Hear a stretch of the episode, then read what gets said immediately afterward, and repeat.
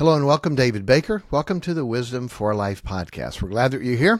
All right, we're going to finish this lesson up. Are you ready? It's number three. Fathers, provoke not your children to wrath. Big deal, important in the Bible. And uh, just review real quickly if you haven't seen this. So, some things that we do to provoke our children to wrath. So, playing favorites with them, very important. Overprotection, perfectionism. They can never equal up. Letting them think they're an accident. Um, not letting children be children. Not being just. And hypocrisy. Okay, we're going to finish this lesson uh, today and uh, be able to uh, help you. By the way, if you have not gone to thegoodkidquiz.com, go ahead and take that quiz and see how your kids are doing. All right, what's going to provoke them to wrath? Not fixing problems. Not fixing problems. Problems are made to be fixed. It's solving the x for the equation. Okay, put in the right formula, put in the right principles, and the answer comes out. Not fixing problems. David didn't fix the problems with uh, Amnon, and so it provoked his other son, Absalom, to wrath, killed Amnon, and created rebellion. A whole lot of problems happened. Why? Because he didn't fix the problems. So, fix the problems, work on them, make sure that you are uh, seeing what the problems are and fixing them. Then, always having to be right. You ever had that? Sometimes authorities think that they always have to be right. Now, I am always, okay, just kidding, but uh, people think that they have to be right. No, you can be wrong.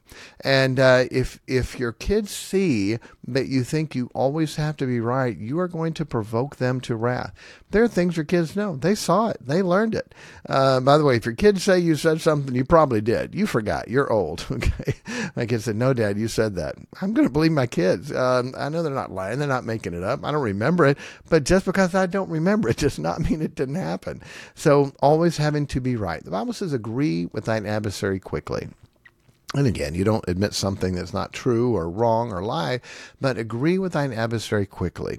Um, do not always have to be right. And if your kids feel that way, it's not going to be good. You're going to provoke them to wrath. We are not always right. All right, next. Um, what's going to provoke them to wrath? Ignoring them. Ignoring them. David ignored his son Absalom. Absalom came back, was able to come back into the city, wanted to see his dad, and his dad, he was there for two years, and dad didn't see him. Dad didn't see him. Um, so ignoring them. Hey, is everything else more important than your kids? Uh, daddy, daddy, mommy, mommy. Um, I've used this before, but it's just so powerful. The little boy comes up to daddy, Daddy, how much money do you make an hour? Son, that is none of your business. Why would you ask me that? he just rips him up one side and down the other for asking that. And then he said, Why do you want to know? He goes, Well, I was counting my money to see if I had enough money to buy an hour where you could spend an hour with me.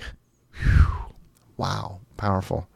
Yeah, uh, ignoring them. Make sure you give them time. Let them know they're important. Again, the world shouldn't rotate around them. They should be patient. They should wait. But if they're being ignored, your cell phone and your life and everything else is more important than them, they're going to feel that. There's that old song in high school, you know, I grew up just like you, Dad. I grew up just like you. The little boy wanted to spend time with Dad, but he was too busy. Now the man wanted to spend time with his grown son, and his son was just too busy. Okay, ignoring them. And then lastly, can you believe it? Lastly, physical and verbal abuse. Physical and verbal abuse will provoke them to wrath. We believe in biblical discipline, loving biblical discipline. We've taught that before. I've got 14 points on if uh, my child needed to be disciplined of the steps that we do with that, where they feel loving, they love, they feel cared about. Uh, after the discipline, it's immediate cling and a, and a hug and love, and let's go play and it's over. Very, very important. So, physical uh, and verbal abuse.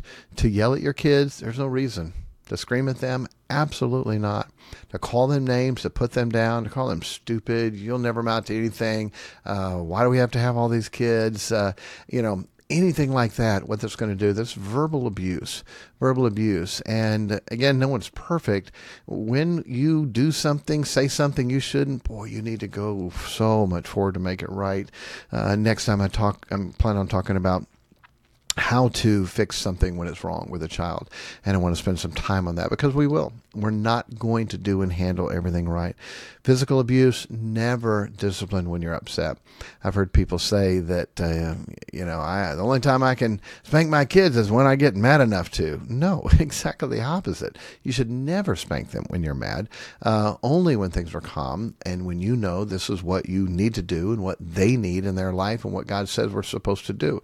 Um, so never a physical abuse. There's a place that God made that is perfect for a spanking. There's no vital organs there. There's a lot of nerve endings and the pain's there, but you're not going to hurt anything. And that's the way it should be. It's amazing how many kids get slapped across the face or hit or abused with uh, something they grab and hit them with it. Those are wrong. That is abuse and that should never be done. If it's discipline, that it's loving, biblical discipline to correct and fix the problem, uh, but never abuse. And then to call them names or yell at them or put them down. Um, those words, when they say uh, sticks and stones may break my bones, but words will never hurt me, we know that's not true um, because words do hurt. You can build up a wall so they don't hurt, but listen what happened. Your kid just built up a wall against you. How do you think that's going to work? if we're hurting them verbally, then they turn off that emotional side to us where to function and to live, then we say, uh, I'm not going to hurt. Okay. I'm not going to be hurt. Um, by them, and that's not a good thing because they turn off the other emotion. We're not going to be hurt by them, but we're also not going to be able to let them help us because we put up a wall with them. Okay, so um, you will provoke them to wrath. There should be none of that. Okay. Next week we'll talk about when we as parents mess up, when we as parents don't do what we should do, uh, how we need to make that right with them. And it's big and it's important. And many people, parents, just will not do that, which create walls that will be up forever. Okay. And uh, we don't want that at all. By the way, these things, if your kids are adults and there's walls there, I'll teach you how to tear those down, how to rebuild that relationship. We'll talk about that next week. Okay. All right. God bless you. You know now how not to provoke your children to wrath. Last thing on this, in our family talks and when I'm with my kids one on one, I'll ask them, Hey, have I ever um, yelled at you? Have you ever been disciplined when you feel like you didn't deserve it? Have I ever not handled something right and it still bothers you? You need to do that have you provoked them to wrath and it still bothers them?